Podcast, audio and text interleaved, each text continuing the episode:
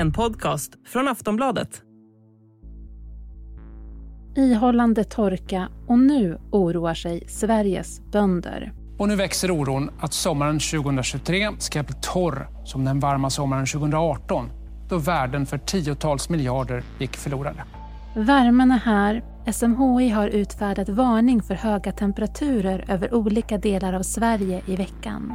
Många är glada nu när solen strålar, men inom svenska lantbruket är stämningen tryckt. Ja, men situationen är väldigt stressad. Vi har fått en första skörd som var 25 procent av en normalskörd. Och det här blir ju stora konsekvenser för oss, framför allt till vintersäsongen när vi skulle ha ett lager på foder. Blir det en sommar i stil med 2018 så kan det bli stora konsekvenser. Det är redan en tuff tid för många lantbrukare med högre utgifter än vanligt på grund av dyra insatsvaror.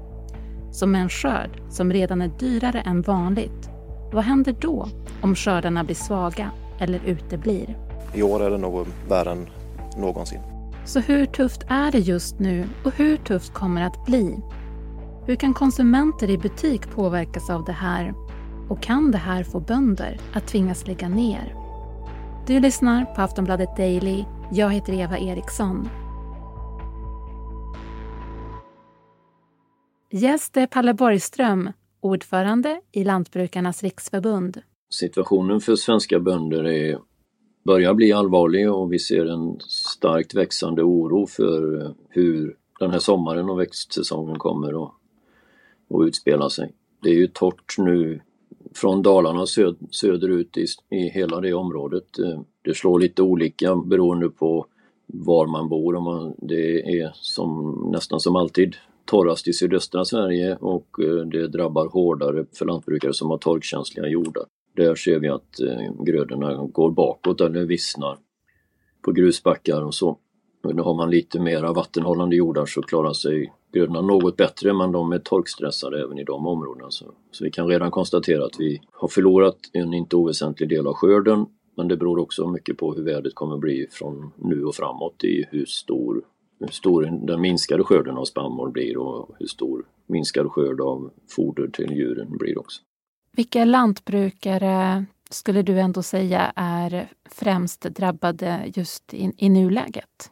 Det drabbar ju på lite olika sätt. Eh, vad det gäller växtodling och kanske framförallt spannmålsproduktionen då som är de stora arealerna så är det ju stressande för lantbrukarna nu att se att grödorna inte har den tillväxt som de borde ha och att det inne, kommer att innebära en lägre skörd. Det är lite för tidigt att, att ha någon prognos på hur mycket vi kommer att tappa i skörd i år. Men det är också stressande eftersom lantbrukare inför 2023 har haft väldigt höga kostnader för insatsvaror. Gödning har varit väldigt dyrt under 2022 och över vintern och utsäde har också och energi, bränsle och el Eh, dyra kostnader. Så man har investerat väldigt mycket eh, dyra kostnader i årets grödor och då blir det extra allvarligt om, när man ser att skörden inte, inte blir det som man hade tänkt sig. Sen drabbar det ju givetvis djurbönder och framförallt de med, med mjölk och köttproduktion. För där ser vi att eh, första skördarna av vall är väsentligt lägre än normalskörd men också att på vissa håll att betet börjar ta slut så man får börja stödutfodra och använda det foder som man skulle behövt ha till vintern. Så det drabbar lite olika beroende på vad man har för produktion och också var man bor i Sverige. Vilka risker ser du om det blir som sommaren 2018 eller värre? Ja, vi vet ju att eh, den sommaren kostade svenskt lantbruk i runda tal 10 miljarder kronor. Och det är mera än det totala nettoresultatet i svenskt lantbruk. Och nu vet vi i år att vi har gått in i det här året med ännu dyrare kostnader än normalt på grund av den explosion som har varit på kostnader på insatsvaror. Och det har med eh, världsläget att göra då, och kriget? Det har ju mycket med energipriser att göra och, och eh, att det periodvis har varit brist på gödning och extremt höga priser och och att lantbrukare har tvingats att köpa gödning till höga priser över vintern för att man har inte vågat att vänta ut att priset skulle gå ner. Men sen såg vi ju dramatiska effekter på skörden. Den svenska spannmålsskörden var väl halverad 2018. Och många lantbrukare hade svårt att få ihop tillräckligt med foder för djuren att man fick köpa foder till ganska dyra kostnader. Det finns lantbrukare som fortfarande amorterar på lån som man tog 2018 för att ha råd att köpa foder. Så att eh, det är en väldigt tuff situation för lantbruket om torkan håller i sig. Vi är fortfarande bara i början på sommaren och mycket kan hända. Men får vi fortfarande torrt juni månad ut och, och en bit in i juli så kommer det att ha en dramatisk påverkan på skörden av både spannmål och andra grödor. Och det, i förlängningen innebär ju det att lantbrukare får slakta ut djur kanske för att man inte har foder tillräckligt men också att en del lantbrukare ger upp för att eh, man kan helt enkelt inte fortsätta när, när man har så dyra kostnader och intäkterna uteblir. Hur stor risk är det att bönder kommer tvingas ta till nödslakt i år? Det ska vi prata mer om strax. Quality sleep is essential for boosting energy, recovery and well-being. So, take your sleep to the next level with Sleep Number. With a Sleep Number smart bed, you can individualize your comfort level and enjoy a better sleep night after night. JD Power ranks Sleep Number number 1 in customer satisfaction with mattresses purchased in-store. And now the Queen Sleep Number C4 smart bed is only $1,599, a saving of $300 only for a limited time. For JD Power 2023 award information, visit jdpower.com/awards. Only at Sleep Number stores or sleepnumber.com.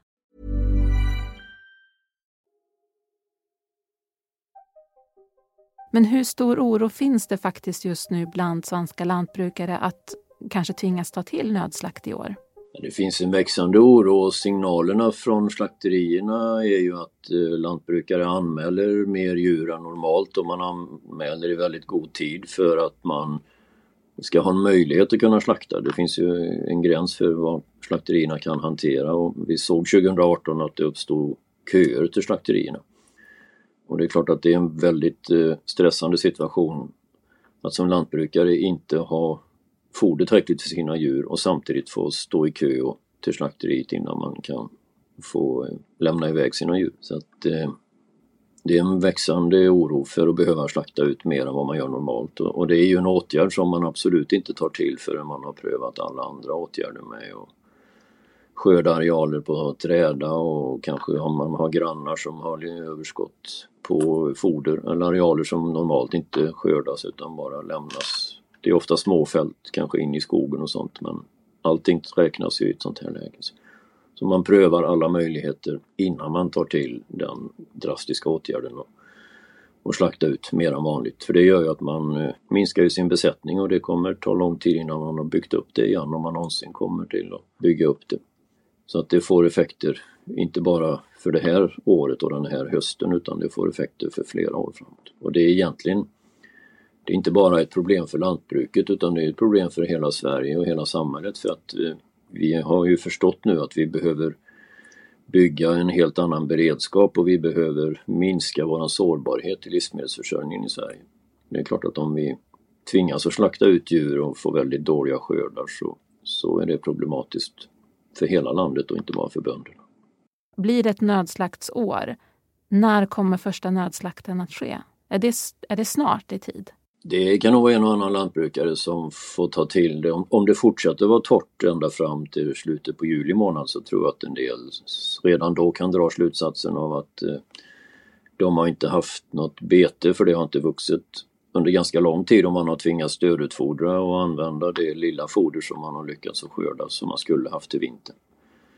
Och normalt sett blir det lite slaktköer på hösten för att det är många mm, har djur som går till slakt och som har gått på bete över sommaren. Och sannolikt blir de här slaktköerna mycket, mycket större i år. Och då, då är det säkert så att en del tänker att det är bäst att vara ute i god tid. Så jag skulle tro från, från slutet på juli och framåt kan vi, om vädret fortsätter att hålla i sig torrt, så kommer vi att se lantbrukare som slaktar ut mer än vad man brukar göra. Om det blir ett problematiskt år, kan det här rent av få bönder att tvingas lägga ner?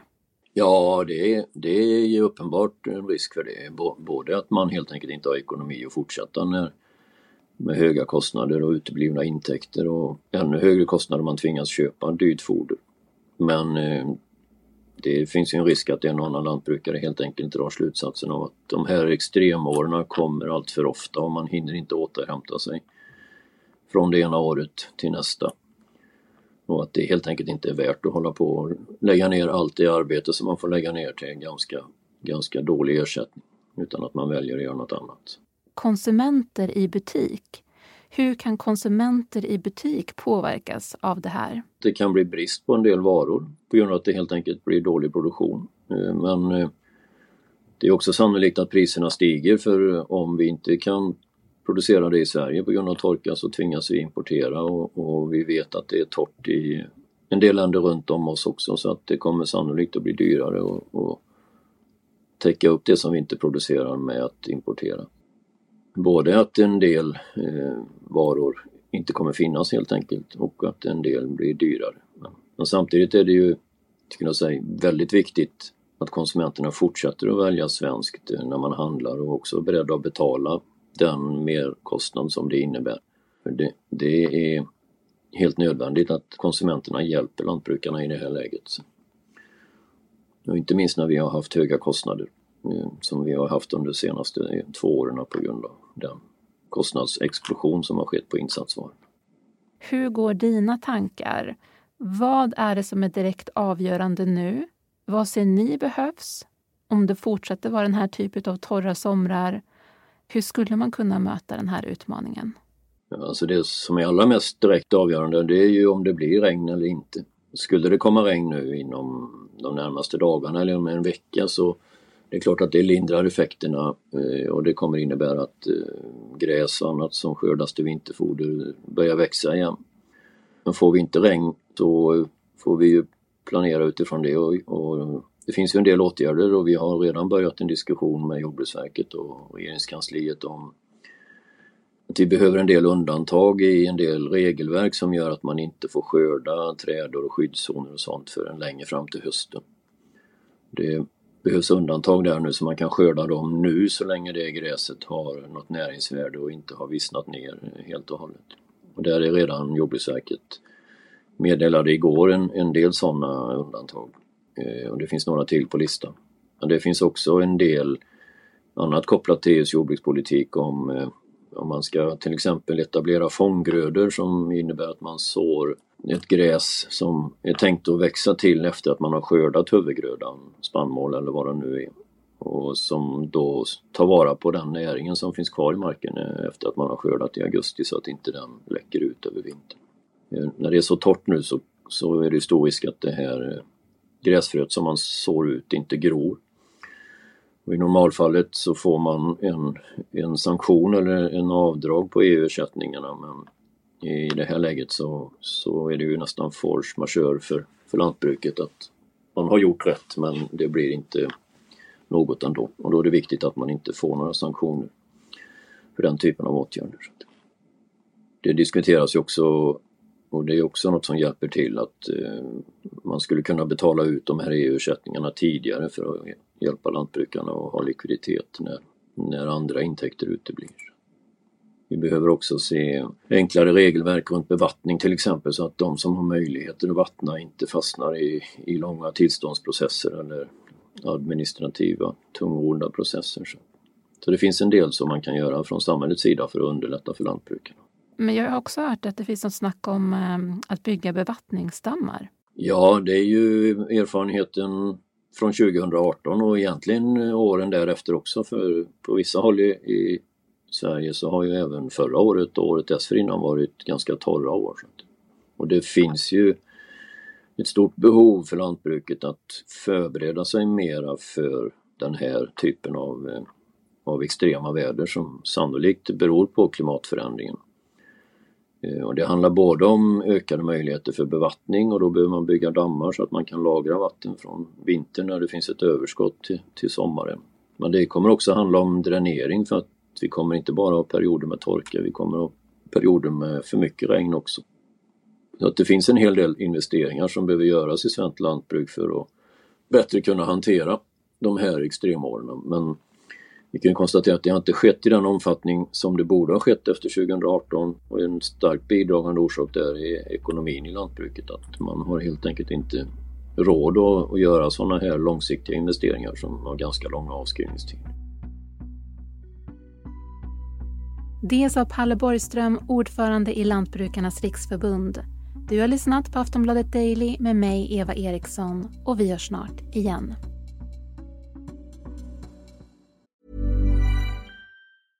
Cool fact a crocodile can't stick out its tongue. Also, you can get health insurance for a month or just under a year in some states. United Healthcare short term insurance plans, underwritten by Golden Rule Insurance Company, offer flexible, budget friendly coverage for you. Learn more at uh1.com. Du har lyssnat på en podcast från Aftonbladet. Ansvarig utgivare är Lena K Samuelsson.